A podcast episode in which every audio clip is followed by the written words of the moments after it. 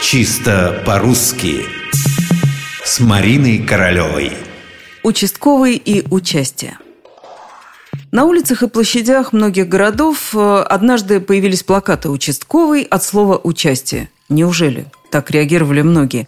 В этом недоверие и к не слишком добросовестным участковым, и к языковой части проблемы. Кажется, что это какая-то шутка. Да неужели участковый и правда от слова «участие»? И да, и нет. Все проще. Слова «участие» и «участок», от которого произошел участковый, ближайшие родственники – Однако, как можно выяснить из книги академика Виноградова «История слов», пути развития этих слов в русском языке резко разошлись. А сначала все было так хорошо, так дружно.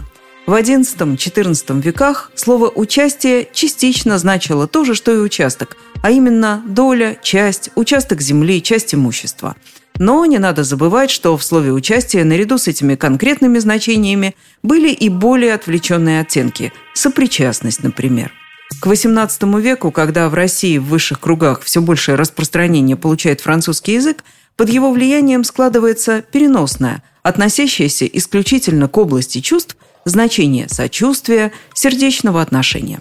Французское «prendre part» калькируется на русский как «принимать участие». А из этого выражения извлекается новое, широкое значение – сочувственное отношение. Теперь об участке и участковом – в XVIII веке участок, до этого часть земли, получает новое применение. Так называют подразделение небольшой район в административном делении. Есть и специальное значение – отделение городской полиции. Появляются участковые надзиратели, а потом просто участковые.